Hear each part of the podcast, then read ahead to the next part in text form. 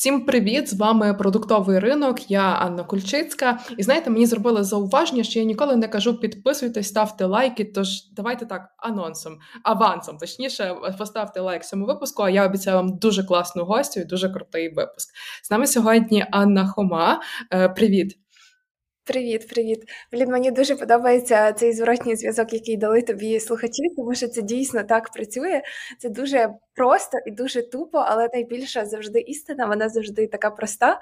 Типу, якщо ти нічого не просиш, то нічого і не буде. І магічним чином, коли ти починаєш просити людей поставити лайк і підписатись, раптово уявляю, як виросте кількість лайків і підписників після цього випуску на твоєму подкасті. Тому продовжуй в тому ж дусі, підтримуй зворотній зв'язок. Класно, я десять випусків не просила і тепер почну. А, та, ми якраз сьогодні будемо дуже близька до того, теми у нас намічається насправді. А, Анна колишня директорка з маркетингу, правильно, з української чи ні? Так. Чесно, сама розкажи про себе. Я так не люблю, так, дякую. Я зараз розкажу, я просто дуже також, знаєш, іноді задумуюсь, як мені пояснити людям, хто такий сі ем о, якщо люди, ну там я до того, як стала, це розшифровується Chief Marketing Officer, до того, як я стала сі ем о, я сама не знала, що це таке. І я не знала, в чому різниця між Head of Marketing і сі ем о. І я така, вибер... ну знаєш, коли я прийшла просити підвищення, казати, що вже пора, я вибирала просто, по яка назва мені більше подобається. І тоді мені більше подобалось Head of Marketing, і я така думаю, блін, а якби я одразу попросила сі ем о, може б я одразу стала сі ем о.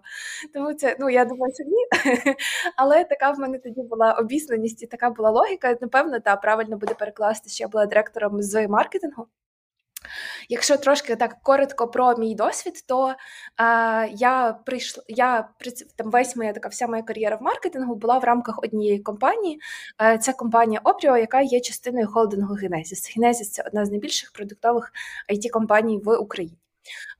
Продукти холдингу працюють на різний ринок, це є і ринки emerging markets, типу там ринки Африки, Казахстану, Філіппіни, і, але там основна більшість, вона все-таки орієнтована на західні ринки, тобто там на Штати, Канада, Австралія, і власне в основному з цими ринками наші продукти якраз на них і орієнтувалися, хоча вони були доступні наші продукти по всьому світу.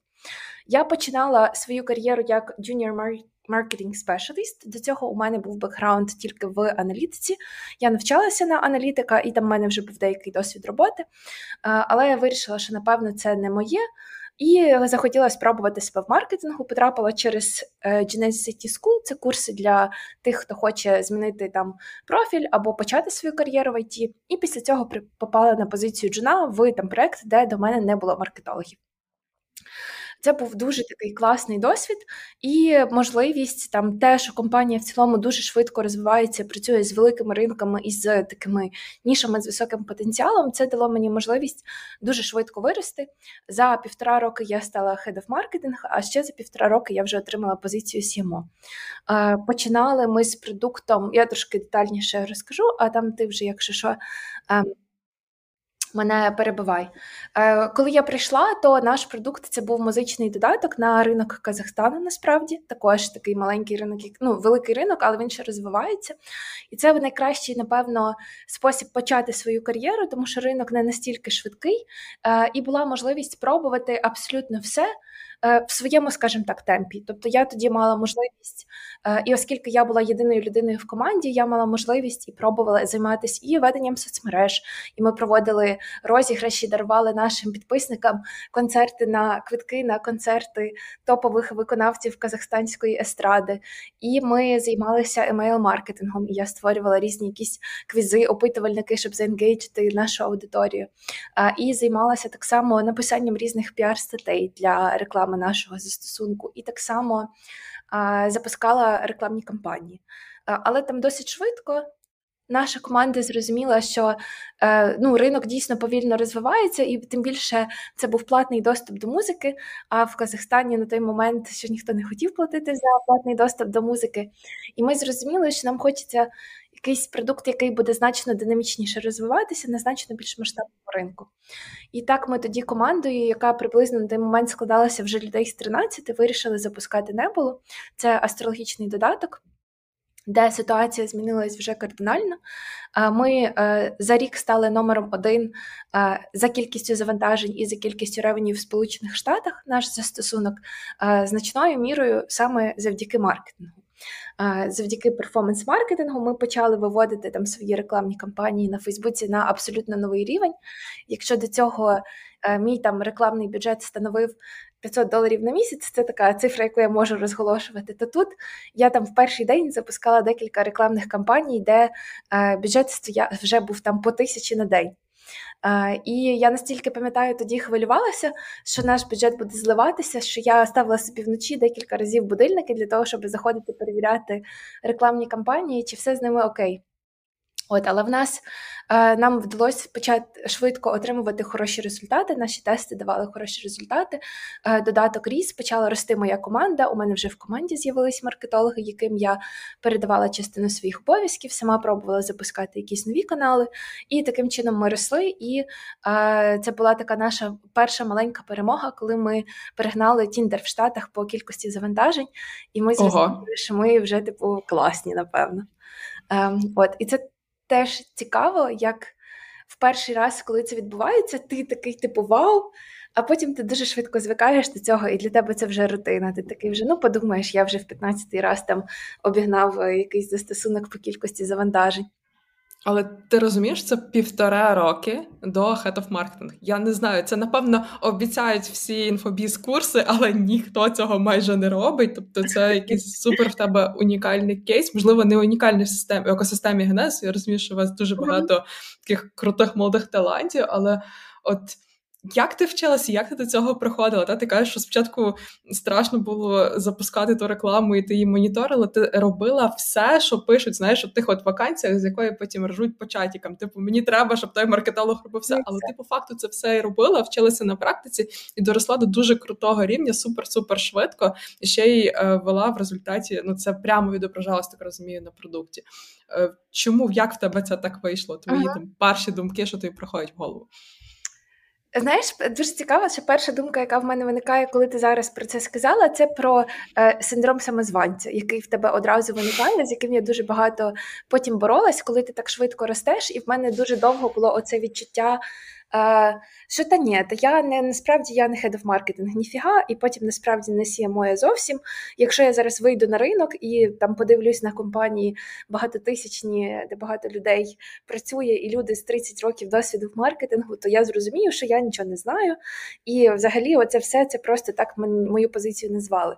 І я дуже довго дійсно так думала, доки я не почала більше спілкуватися з партнерами з міжнародних компаній, доки я не прийшла на якийсь курс, де було там сімдесят учасників, всі топові керівники з командами сто плюс людей, з суперкласним трек-рекордом, і всі як один говорять про те, що от вони чекають того дня, коли нарешті їх керівник зайде і скаже, ну, типу, все, ми поняли, що ти нічого не знаєш, ми тебе звільняємо, ми маємо когось нормального на твоє місце. Я прям, ну, я коли почула це від інших, знаєш, завжди така, що ти не бачиш це в собі, але на інших це очевидно. І коли я побачила це все на інших і почала чути більше зворотнього зв'язку, і бачити, і проводити співбесіди людям, в яких по там років досвіду більше, ніж в мене років, я не знаю чого, я тоді нарешті зрозуміла, що кількість років вона не має насправді значення. Дійсно має значення те, що ти ем, встиг спробувати, зробити, реалізувати. І тут, що я хочу сказати, що не всім обов'язково так швидко проходити цей шлях. Ну, типу, це не обов'язково класно за півтори роки стати Head of Marketing, тому що дуже круто, коли твоя кар'єра так динамічно розвивається, але ще вона призводить до того, що там гіпотетично сталося у мене, що вона е, швидко тобі вже стає нецікаво. Тобі все одно ти вже взяв цей темп, і дуже важко потім знаходити постійно щось нове для того, щоб підкріплювати це бажання. І тому як такий спойлер закінчення цієї історії, що е, сумарно я пропрацювала в компанії чотири з половиною роки, і після я вирішила піти для того, щоб пробувати себе в якихось інших сферах. Тому перше, перше, що я хочу сказати людям, яким цікаво, як так швидко побудувати свою кар'єру, подумайте, чи воно вам треба так швидко взагалі рухатись. Можливо, набагато крутіше буде take it easy, take it slow, насолоджуватись більше процесом, спокійно вирости до сіньор рівня на якійсь одній позиції, прокачатись, більше побороти цей же там синдром самозванця, впевнений в своїй експертності, тоді зрозуміти, який шлях ви хочете вибрати для себе далі і рухатись ним поступово. Тому що, окрім того, позиція менеджера – це також там далеко не для всіх. Є якийсь, напевно, такий е, соціальний стандарт у нас про те, що типу, ти маєш бути керівником, щоб бути класним, щоб бути успішним. І тільки така асоціація з успіхом, хоча насправді цілком ти можеш бути сіньор-спеціалістом в якомусь своєму домені, твоя цінність буде набагато більша на ринку, ніж цінність будь-якого менеджера, тому що в тебе може бути якась унікальна експертиза в певному напрямі. І ти супер будеш щасливий, і не обов'язково тобі для цього треба ставати Head of Marketing. А, от. Але якщо розбирати, мене дуже багато запитували іноді про те, що саме вплинуло на те, що я змогла так швидко вирости, і я намагалася це все декомпозувати на якісь такі складові, на якісь конкретні практичні навички, які мені вдалося отримати під час мого е, кар'єрного розвитку, і на якісь такі і софт-скіли, і просто, можливо, риси характеру мої, які е, мені в цьому допомагали. Е, якщо говорити про софт-скіли, ну, я це відношу, насправді, така е, класифікація досить туманна, хто що відносить е, до хард, хто що відносить до софт-скілів, але якщо такі не прям практичні навички, то це вміння швидко навчатись, це, і ми, я думаю, ми поговоримо про це трошечки детальніше, але я би сказала, що це вміння швидко навчатись, це вміння закривати будь-які задачі під ключ, а, і це така, я б сказала, допитливість і а, уважність до деталей. Ще я зараз подумала про впертість, але в принципі її можна вписати як від, від складову а, кожного, кожного з цих пунктів. Що таке швидко навчатись? От... Знаєш, хто для кого швидко навчатись, це швидко пройти якийсь курс, який дали, і там все пояснили, і є ментор, який обов'язково має пояснити, або є менеджер, сіньор спеціаліст компанії, який цей весь процес лідить. Мені здається, що ця історія якраз не про те, бо що та була більше історія, що ти була єдиним маркетологом на проєкті, та ти прийшла uh-huh. і ти в чому вчилася сама, чи все-таки хтось тобі допомагав в тому шляху. Uh-huh.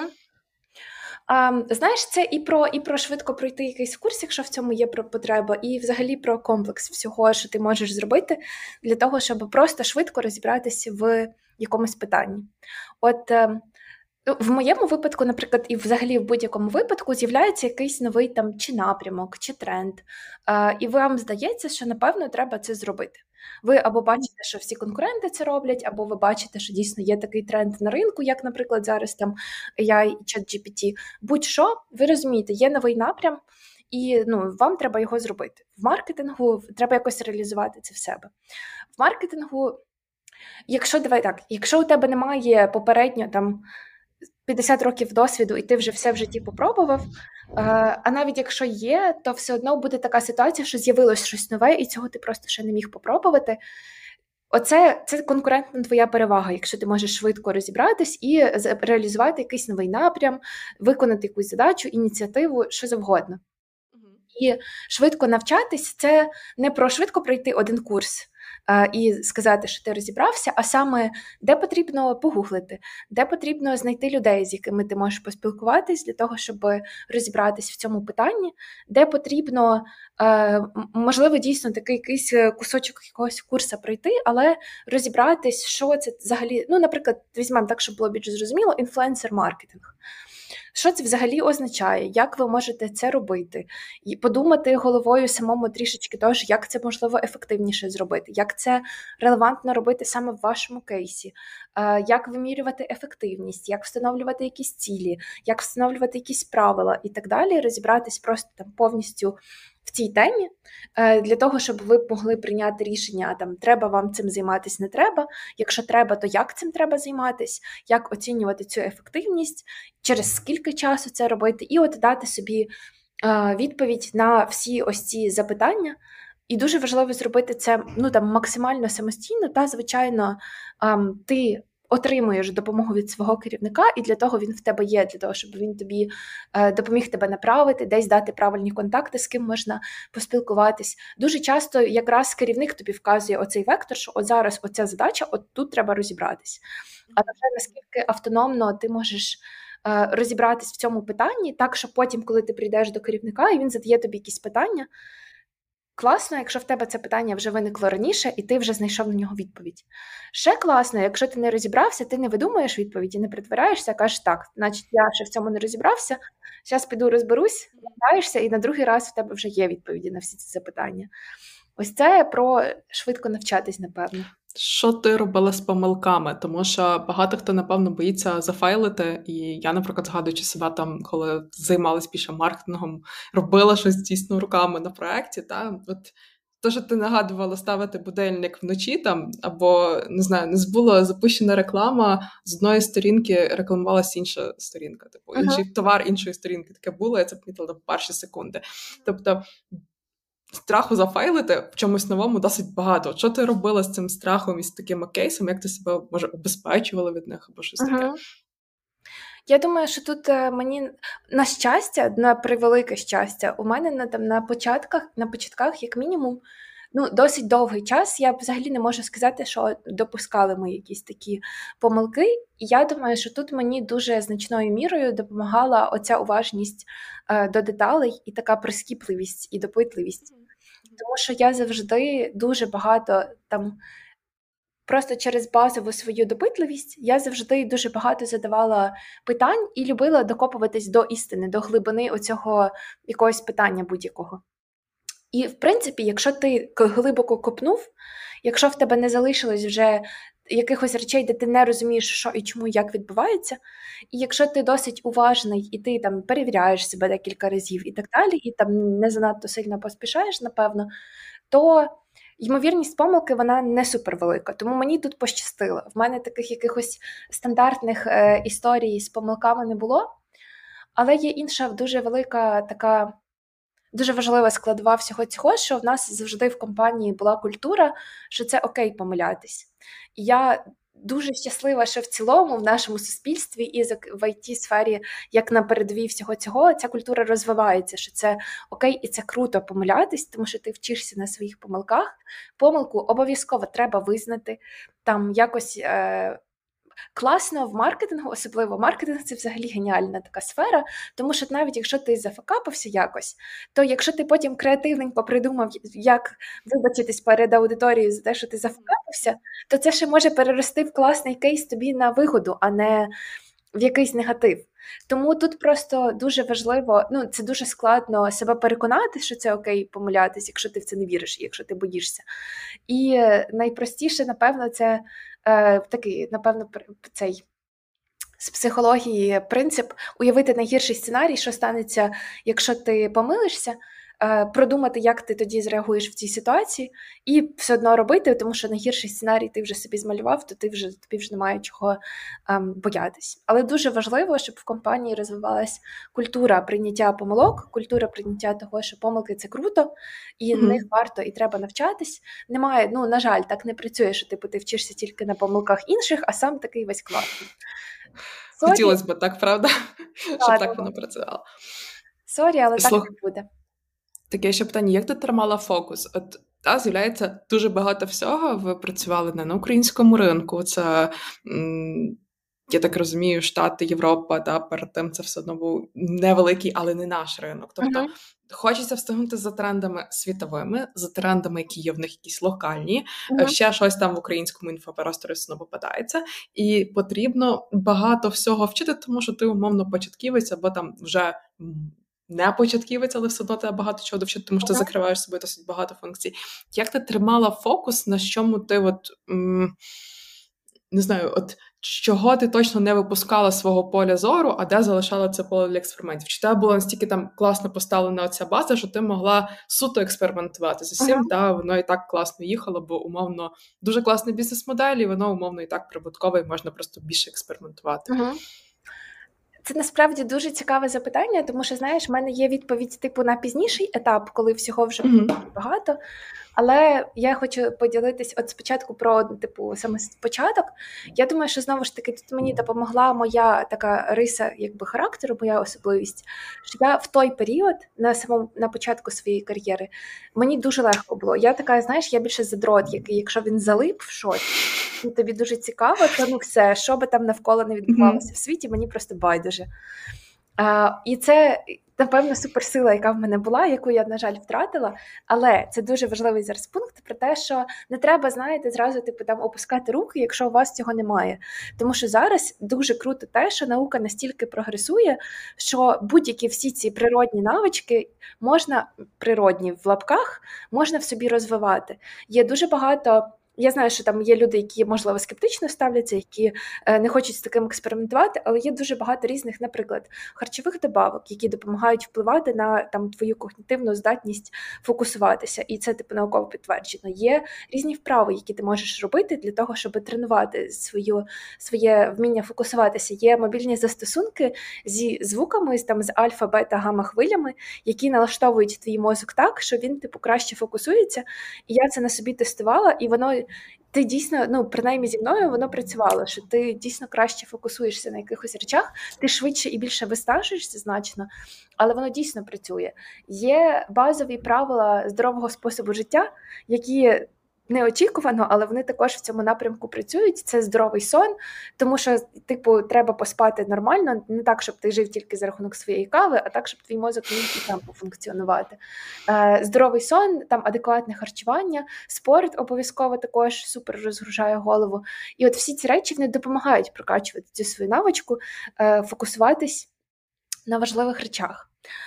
От, це якщо говорити про фізичну здатність, типу фокусуватись, е, і, а не там вміння пріоритизувати і визначити, на чому саме треба фокусуватись. Якщо говорити про цю частину, то на ранньому етапі, коли самостійно дуже складно приймати це рішення, дуже проста відповідь – не боятись йти питати в людей, запитати в свого керівника, як ти думаєш, на чому мені варто зараз сфокусуватись, запитати в колег, в яких більше досвіду. Люди в нас дуже відкриті і з високою ймовірністю вам допоможуть вибрати те, на чому потрібно сфокусуватись. Е, і там, якщо у вас є в компанії там якісь, якась система цілепокладання, то, напевно, у вас є якась або ціль, і ти вже знаєш, що на ній треба сфокусуватись, або ти можеш про, спробувати проаналізувати на основі якихось об'єктивних факторів, які з твоїх дій, які з напрямків, які зараз у тебе є доступні інструментів, що з найбільшою ймовірністю найсильніше наблизить вас до виконання е, вашої кінцевої цілі. І знову ж таки, тут можна радитись з більш досвідченими колегами, щоб вони допомогли тобі е, прийняти це рішення. А, і ще, до речі, завжди здається спочатку, що все треба робити. Ти береш свій список задач, ти дивишся і такий, ну все, все наблизить, все вірю, все треба робити. Ну тоді треба повторювати цю вправу десять разів, п'ятнадцять разів, безкінечну кількість разів, доки нарешті в тебе в беклозі не закінчиться, не залишиться кількість ініціатив, які ти реально об'єктивно можеш якісно реалізувати. І з часом цей скіл прокачується, і ти вже дуже швидко бачиш, що дійсно треба зробити і на чому сфокусуватися.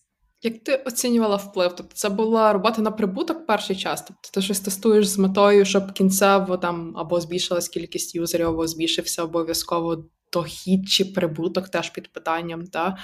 Чи щось в самому продукті? Я знаю, що все одно маркетологи, якщо навіть є продукти, або працюють спільно, або ділять якось ці зони в продукті, mm-hmm. наприклад, там монетизація за маркетологом умовно. Чи в тебе от в якихось таких цілях тоді була перший час вимірювалася ефективність кліків? Mm-hmm. Взагалі, от якраз там вміння працювати з цифрами і аналізувати дані, це одна з це також одна з навичок, які я вважаю обов'язково повинна бути в хорошого маркетолога. Е, і це також можна і потрібно прокачувати. І це, напевно, те, що якраз мені ем, допомагало. Оце вміння звести все до якогось цифрового показника, по якому ти можеш оцінити ефективність того чи іншого напрямку. Якось, в якихось випадках це закінчувалось там ревеню, ну, зазвичай так, тому що бізнес – це про заробляння грошей, і в будь-якому випадку ти можеш е, звести свій вплив на продукт, це може бути вплив на ретеншн, це може бути залучення нових користувачів, це може бути... Е, зменшення якогось відпаду користувачів і так далі, і ти можеш якби перевести це в грошовий еквівалент, ти можеш оцінити свій в грошовому еквіваленті ресурс, витрачений на реалізацію цієї задачі, і в кінцевому результаті ти можеш поміряти її рой, або return on investment, тобто повернення на витрачені ресурси. Чи ти, типу, чи КПД е, високий, позитивний твого, твоєї діяльності, чи mm-hmm.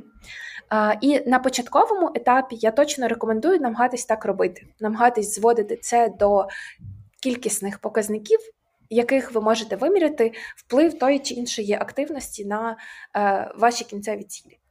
На більш пізніх етапах, е, навіть не на більш пізніх етапах, а просто в деяких напрямах маркетингу, такі, наприклад, як там бренд-маркетинг чи, наприклад, сео, ес і о, пошукова оптимізація, це дуже складно, тому що ефект дуже відтермінований, ефект дуже часто супер невизначений, ти не можеш заздалегідь передбачити, який буде точно результат і сказати, в це треба інвестувати. Тут вже там на більш пізніх етапах, коли у тебе розвивається експертність як у маркетолога, ти вже покладаєшся на своє знання і на там розуміння того, що це просто треба робити. І тому ми виділяємо і там, оцінюючи е, можливості, ресурси вашого бізнесу, ти просто можеш визначити, який, яку частину маркетингового бюджету ви можете алокувати на той чи інший канал. Але якщо це... Одну секунду, чи правильно розумієш, на початку це було щось таке, що швидко повертає інвестиції, тобто якісь канали типу перформанс-маркетингу, які ти налаштовувала, дивилась, а, класно, прибутково, їдемо далі, а вже коли продукт почав дорослішати, він був прибутковий, він їхав, розвивався, тоді вже можна було дивитися щось довгострокове. І там почали якось ділити цей бюджет в якомусь співвідношенні загальний. Так, та, в нашому випадку ем, було саме так, чому я кажу в нашому, тому що зазвичай, якщо дивитись на приклади ем, і дуже багатьох українських компаній, наприклад, і на міжнародні компанії, то інвестиції починаються саме з, там, наприклад, бренду, з таких mm-hmm. речей, які мають дуже довгостроковий ефект. І насправді це правильно, тому що для того, щоб цей накопичувальний ефект почав з'являтись, потрібен час. І тому чим mm-hmm. раніше ти почнеш цим займатися, тим краще.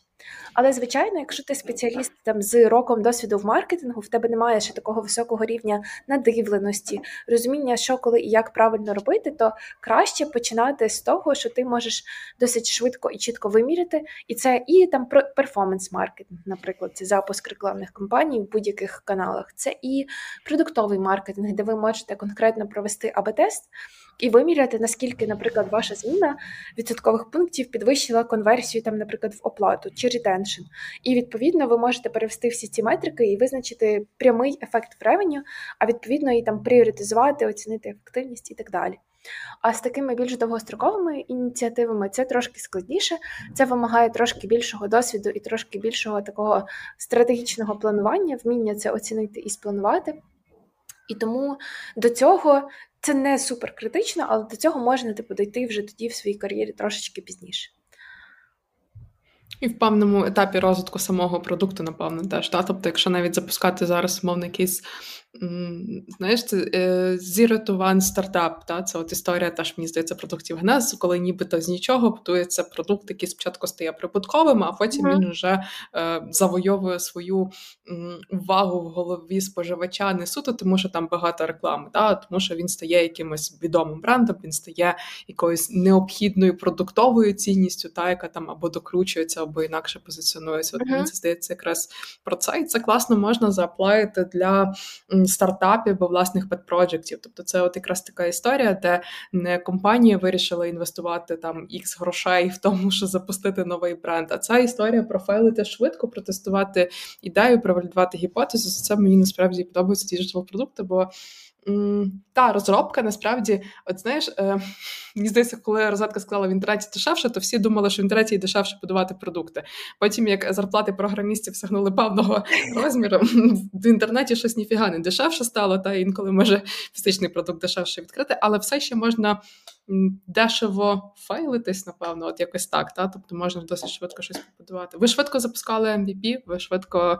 Е, виходили на ринок, і це, напевно, давало теж велику перевагу. Так, ми, ми дуже швидко це робили. Ми запустили ем ві пі за три тижні.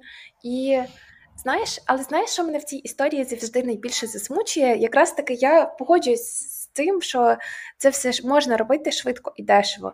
Ми одного разу, я спілкувалась... Це, до речі, насправді такий, мені здається, наш український культурний такий майндсет. Я спілкувалась якось з е, також там з типу, якимось партнером з Франції чи звідки, я не пам'ятаю, звідки вже він був. І він там розповідав про те, що вони хочуть робити ком'юніті е, і організовувати якісь заходи. І я така, блін, е, точніше, просто вони роблять ком'юніті і, можливо, колись будуть робити заходи якісь. І я кажу, mm-hmm. ну, заходи обов'язково потрібно робити, якщо потрібно, звертайтесь, будуть вам допомагати з ком'юніті, буду активним учасником, давайте, але треба точно івенти для того, щоб конектити людей. І він такий, ну, блін, типу, щоб зробити класний івент, треба багато грошей дуже.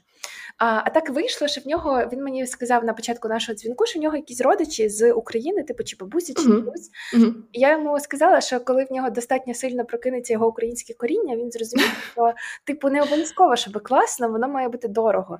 Воно має бути креативно, воно має бути нестандартно, і треба трошки, ну знаєш, зробити з грошима зробити класно. Може кожен ідіот. Ну, типу, там багато мізків і креативності не потрібно. А з мінімальним бюджетом взяти і зробити так, щоб це круто вистрілило. Отут вже потрібні реальні скіли маркетолога. І я досі переконана, що це, можливо, є, є купу кейсів, я зараз попробую щось таке згадати, але воно ж, ну, от серйозна думка, яку я хочу донести, це те, що зробити за велику кількість грошей креативно і класно, це легко. Зробити просто креативно так, що воно вистрілить, але не з таким величезним бюджетом, оце уже справжня експертність. І я згадала дуже крутий приклад. Одного разу я була на лекції від е, е, колишнього сі ем о е, цілої, цілого холдингу, куди входить Burger King. І якщо, можливо, хтось або читав книгу «Маркетингові війни», або просто спостерігав за рекламними баталіями Макдональдс і Бургер Кінг, то люди знають про те, наскільки вони там, Бургер Кінг постійно знущається з Макдональдса в своїй рекламі. І Макдональдс ніби також намагається, але, ну, чесно, в них не, не виходить так класно. І там історія полягає в тому, що Макдональдс – це набагато більша мережа, їх бюджети на маркетинг в рази більше. Значно більше. Так, і Бургер Кінг починали з того, що вони також, типу, намагались якось там з ними там боротись, і е, брали постійно в свою рекламу зірок, дуже популярних там селебриті, акторів і так далі, і ну ясно, що це коштує купу грошей, і ніби здається, що ну все, ти вже типу бабки виклав, е, зірка до тебе в рекламу прийшла, все, все типу схвачено, залог успіха, готово. Але зовсім не так. Їхня реклама, ну, типу, не вистрелювала настільки класно. І потім тоді до компанії він приєднався він, і вони почали робити суперризиковану рекламу. Таку рекламу, де юристи там просто трусились, чи не буде в них судового позову від Макдональдса після цього, через те, що вони її робили дуже провокативною, але і дуже креативною. І от ця реклама почала вистрелювати. І вони почали е, від, від, від, ну, типу, забирати долю ринку, хоча їхні рекламні маркетингові бюджети були значно меншими.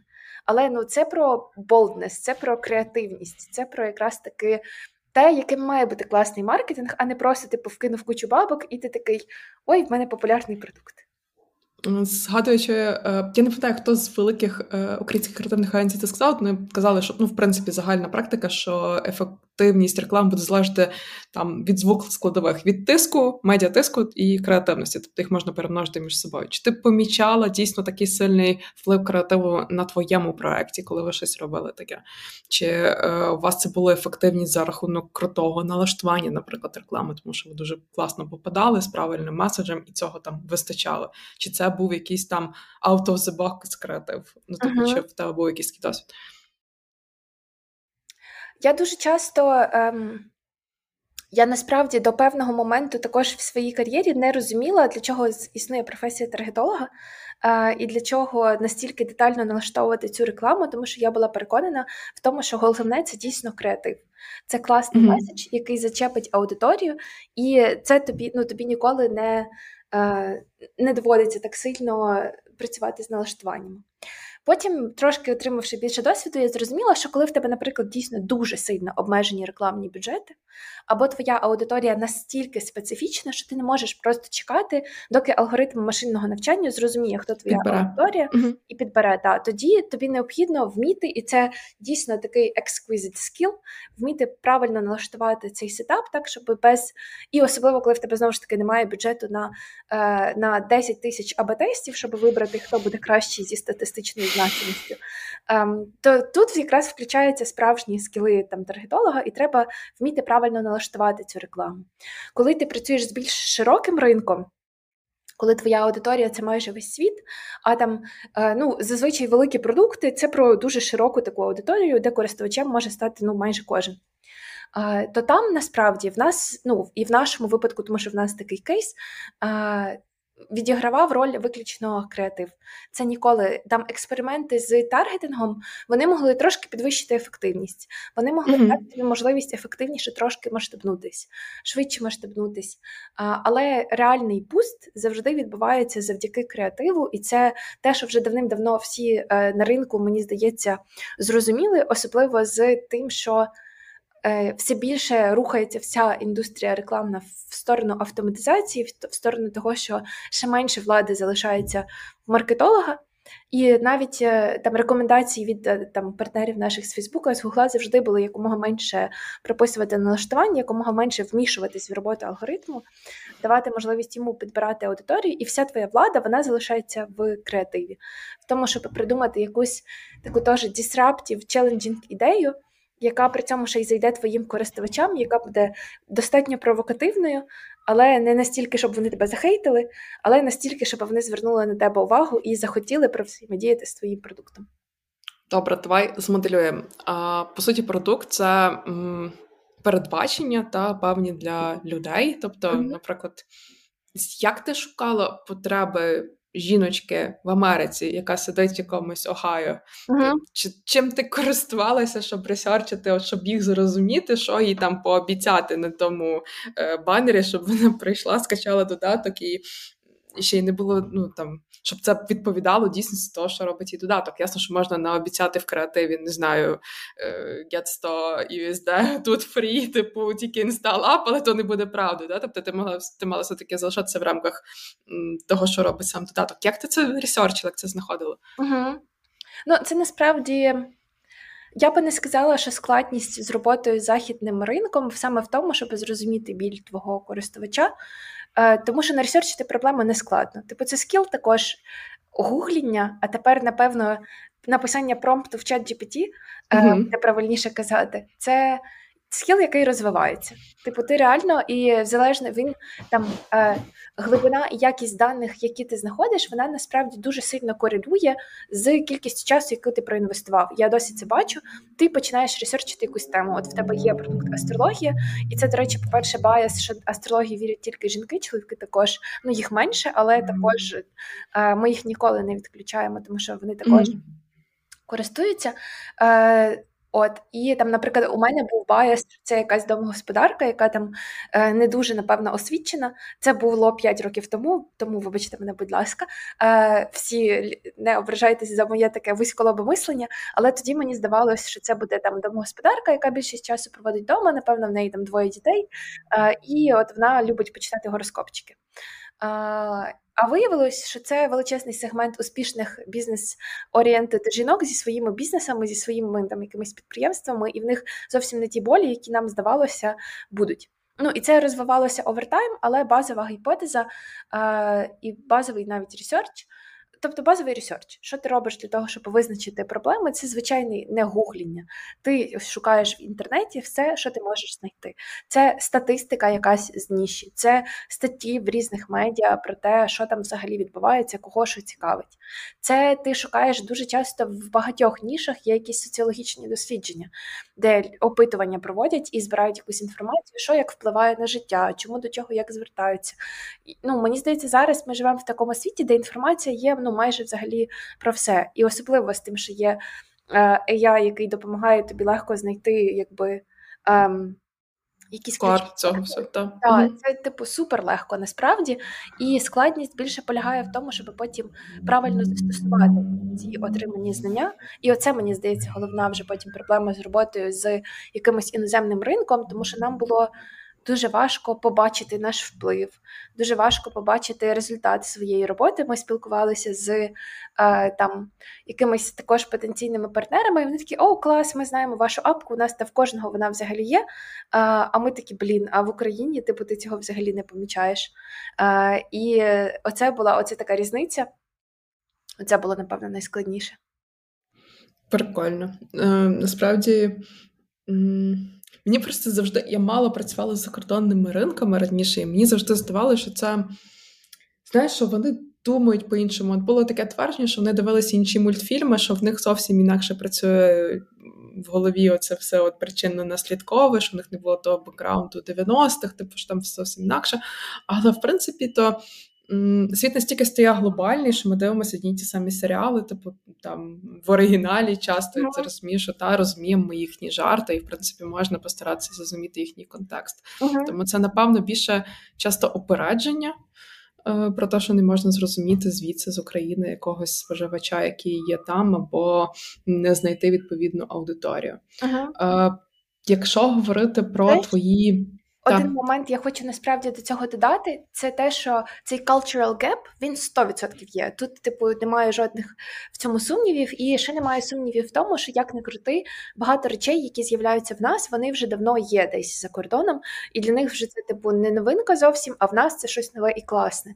І тому, наприклад, якоюсь мірою багатьом е, бізнесам класно і легше робити бізнес на український ринок і маркетинг на український ринок, тому що можна підглянути, що вже роблять на закордонному що ринку, і, типу, запустити таке саме в нас, і в нас це буде пушка-ракета, а там до всі до цього вже звикли.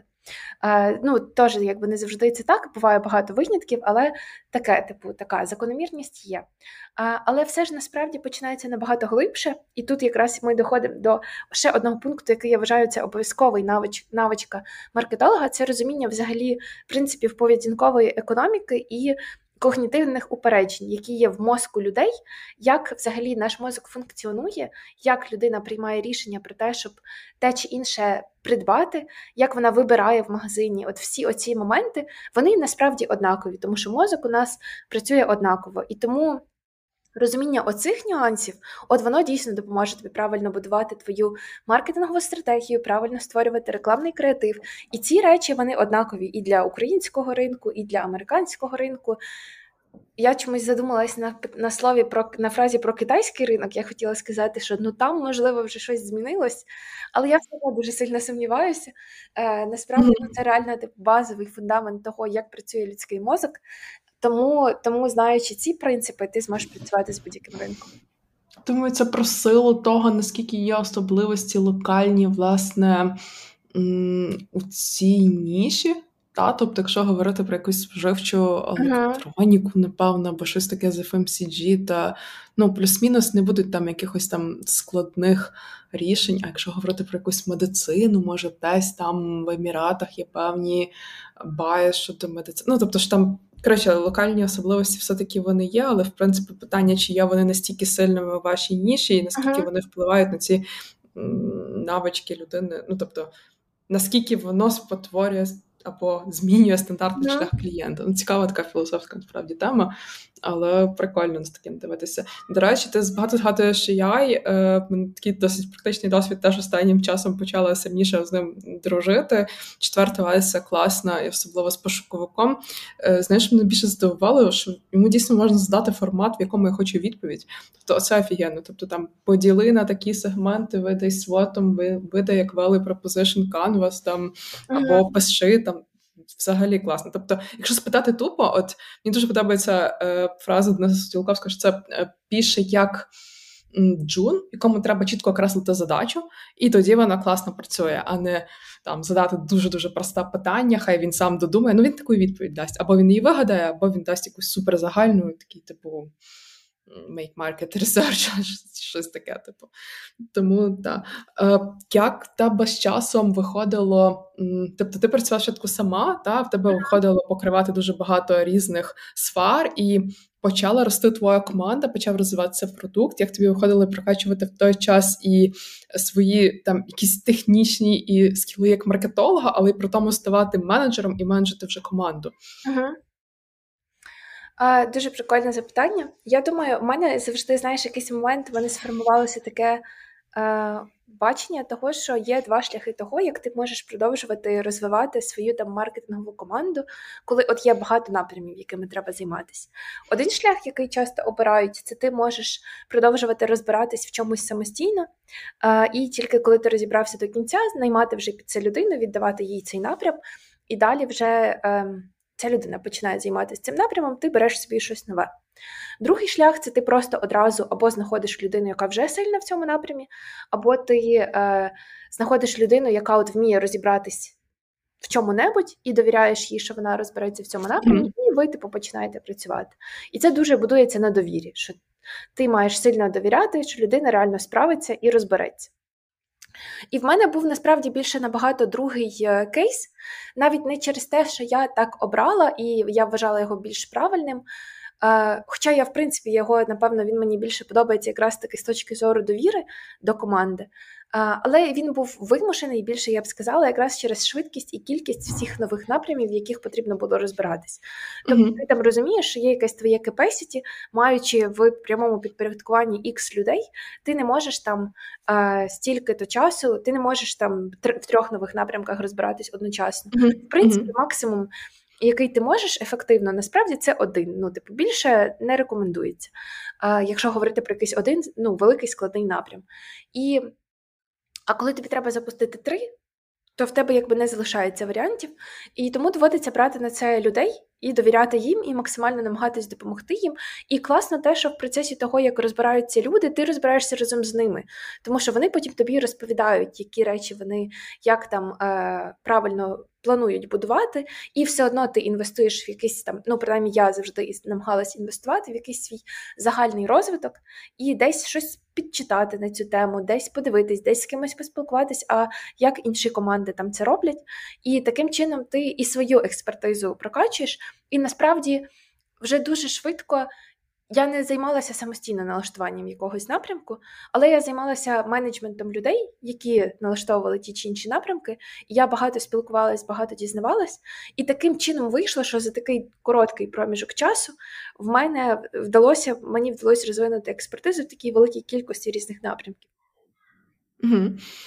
Якщо говорити якраз про мобільні додатки, е, мені здається, що є досить високий, напевно, не стільки в ай ті-індустрії, скільки от маркетологів, які працюють з фізичними продуктами або з офлайном більше, або навіть працюють з якимись інтернет-магазинами, до додатків завжди, українською правильно називають, застосунків, ставляться дуже так, як би тобі сказати, там App Store, Play Market, там щось інше, якесь ей ес о, блін, я ес і о не знаю, тут ще якесь ей ес о, тобто це якась інша сфера, ти одразу почала з них. По твоїх відчуттях, якщо людина хоче перейти, або, наприклад, просто інтернет-маркетолог хоче перейти е- і більше працювати з мобільними застосунками, або, наприклад, починає свою кар'єру, на що тут зосередити свою увагу? Та? Ми багато говорили про м- якісь скіли такі загальні, про м- навички базові, про розвиток, але мало якраз, власне, про особливості цього світу, бо він все-таки трошки інакший.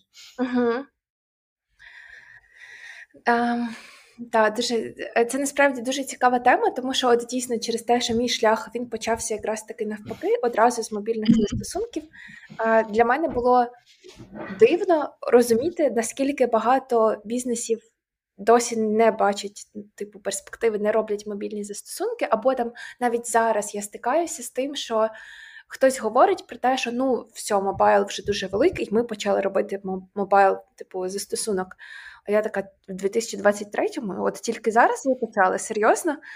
І насправді, я одного разу якось так вийшло, що я, я не була дуже довгий період часу взагалі така людина, яка любить апки, мобайл, діджитал. Я була людина, яка до останнього ходила з паперовим блокнотиком і записувала собі там щось в ньому. Але в якийсь момент я зрозуміла, що в мене на все є застосунок, навіть живучи на українському ринку, а ми ніби кажемо все одно, що ми типу відстаємо від ринку Штатів. До речі, насправді, з точки зору діджиталізації, простежте, будь ласка, за е, Михайлом Федоровим, ми взагалі не відстаємо, ми якби на передовій, і дуже багато українців з цим стикнулись, коли виїхали за кордон. Так от, коли я зрозуміла, що в мене просто на кожну мою задачу офлайнову є мобільний додаток, в мене є мобільний додаток, в якому можна е, будь-який сервіс типу замовити, там щось поремонтувати, щось зробити. В мене є мобільний додаток для будь-яких покупок, для замовлення ліків, для доставки води, для абсолютно будь-якої побутової задачі. І якщо, наприклад, я хочу записатись до лікаря, а в клініки немає можливості зробити це через додаток або хоча б через там якийсь чат-бот в месенджері, то я вже така, в якому столітті ви живете, от тоді я зрозуміла, що мобайл – це вже е, просто, ну, це має невід'ємна частина життя.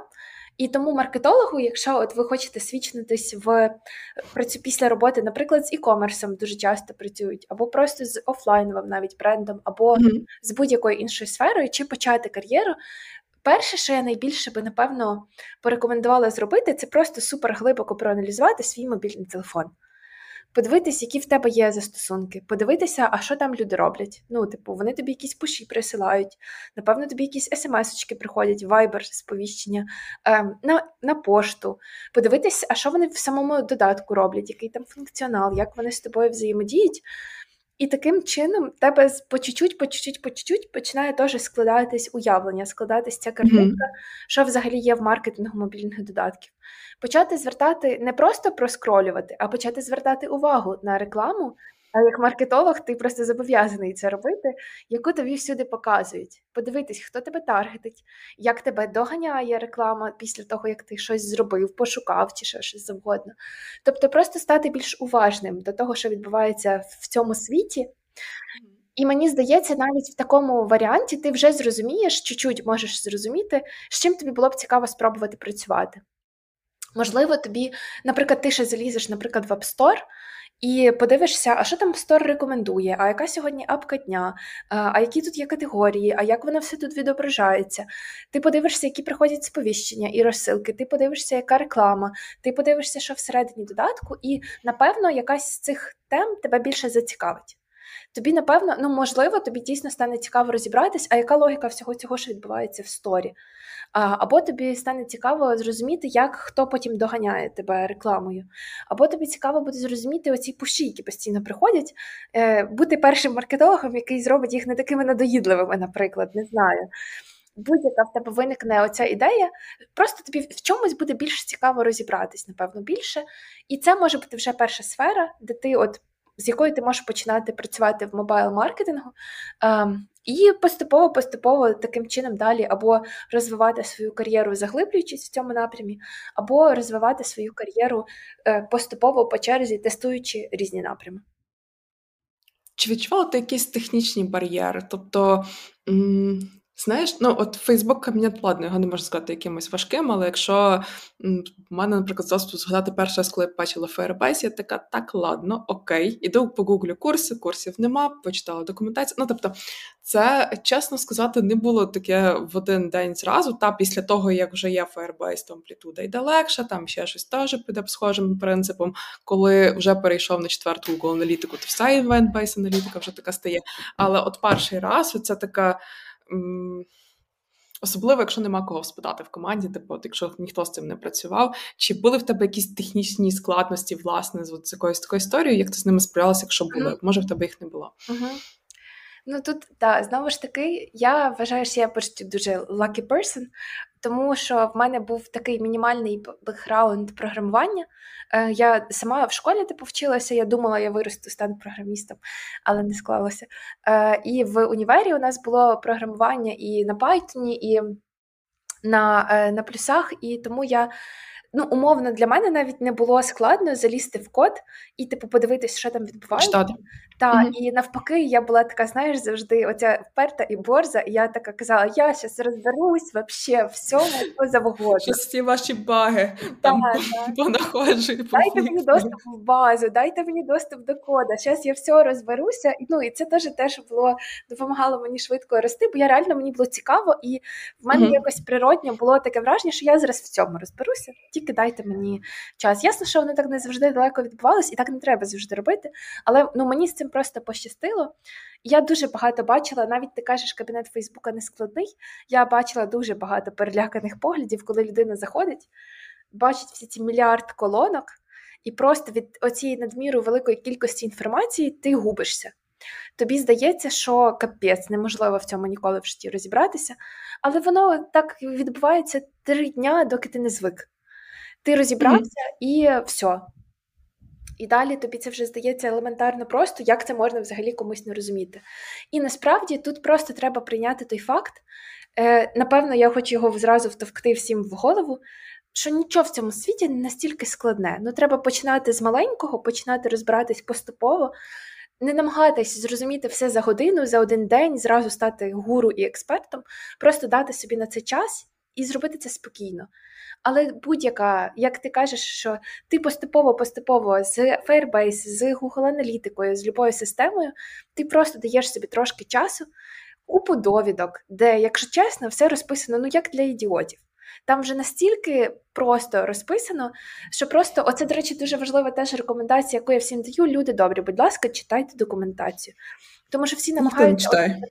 Да, всі намагаються, два рази подивився, класнув і такий, типу, щас все пойму. Ну так не працює.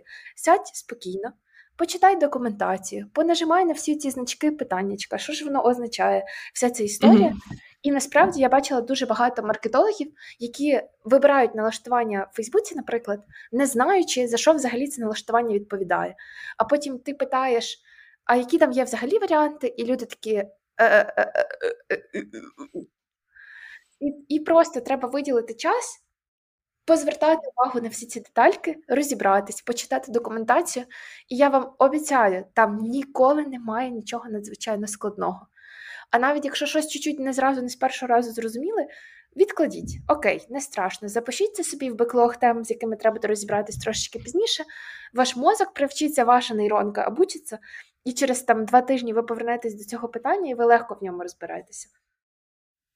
Класно. Це дуже класна порада. Я буду застосовувати, насправді, і до якихось нових штук. І, знаєш, я б ще себе додала, пробуйте юзати OpenAI продукт ChatGPT, тому що все-таки воно ще не вміє картинки, воно ще не напише таку детальну інструкцію з скрінами, але все одно воно вже тикне носом, куди звернути увагу, і воно насправді розуміє досить багато специфічних таких питань. Я там питалася в нього про атрибуцію, як там пов'язати, як визначати, воно то все шарить. Така прекрасна, давай далі. Типу, тому ще трошки воно стане ще розумніше, але вже можна його там мучити. Тобто зараз воно стає настільки лінивим. От раніше добути якусь інформацію було дуже складно, бо її було мало. Зараз інформації навпаки стільки багато, що важко зрозуміти, а що з того валідне і що з того брати в першу чергу. Ну і все одно ти сказала, що типу, якщо немає в кого запитати, але дуже часто.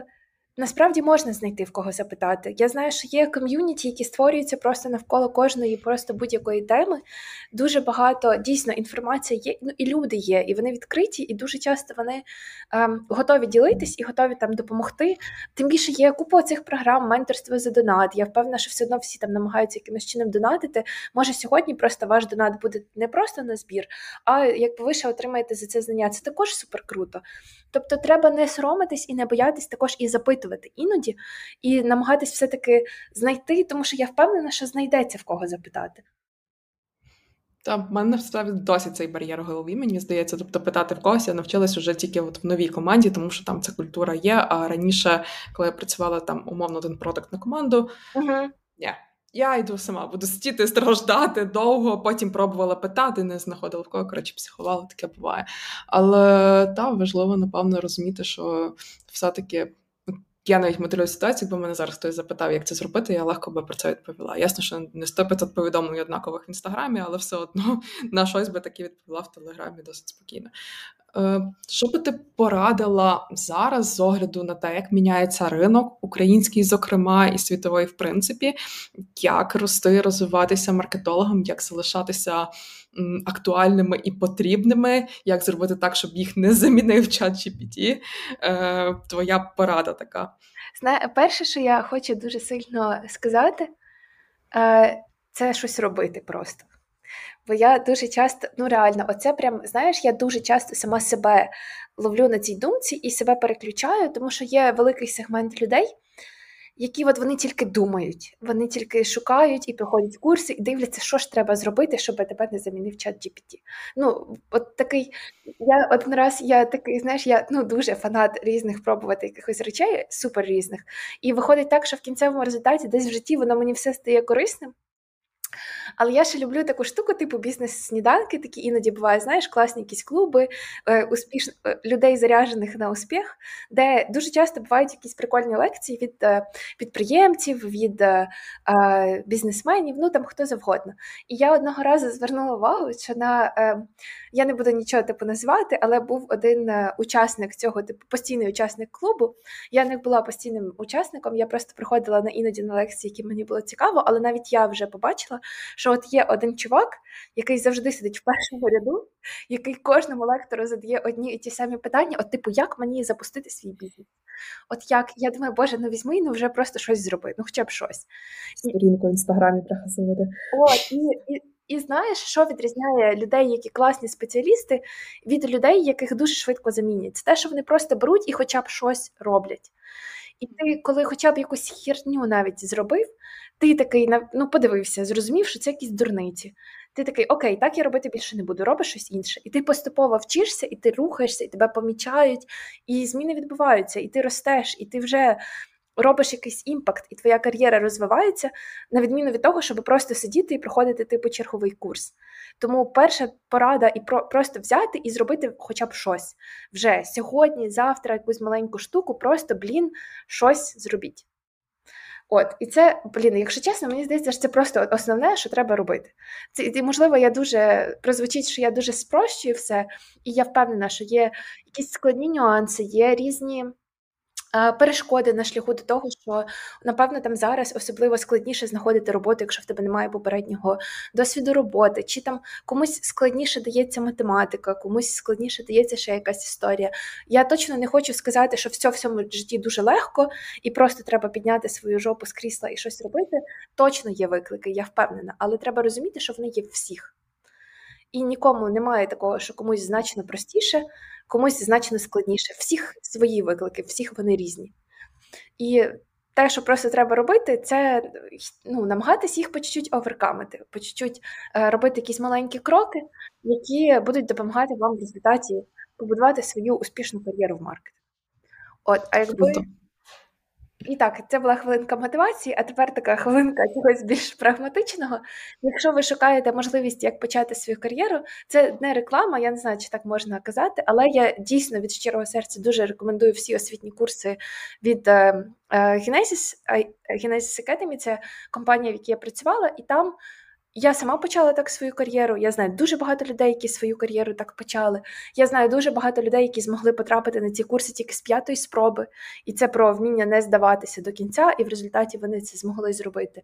Крім того, є програми там, і лекції в відкритому доступі, і також дуже багато людей ем, прийшли до мене в команду або потрапили в компанію, які потім казали, що вони десь побачили оцю мою лекцію, яка була в відкритому доступі з цієї Academy, і вони отримали базові знання, які були потім, які їм допомогли пройти співбесіду, наприклад. Тому проходьте курси, дивіться всякі лекції, подавайтесь, аплайтесь, пробуйте, робіть, і все у вас вийде. Круто. Ми додамо це в описі е, лінку, це дуже прикольна порада, і мені дуже подобається підхід, коли е, не просто треба зареєструватися на курсі таким е, лінивим способом, а треба пройти ще якесь тестування, і треба дійсно показати, що ти збираєшся там вчитися.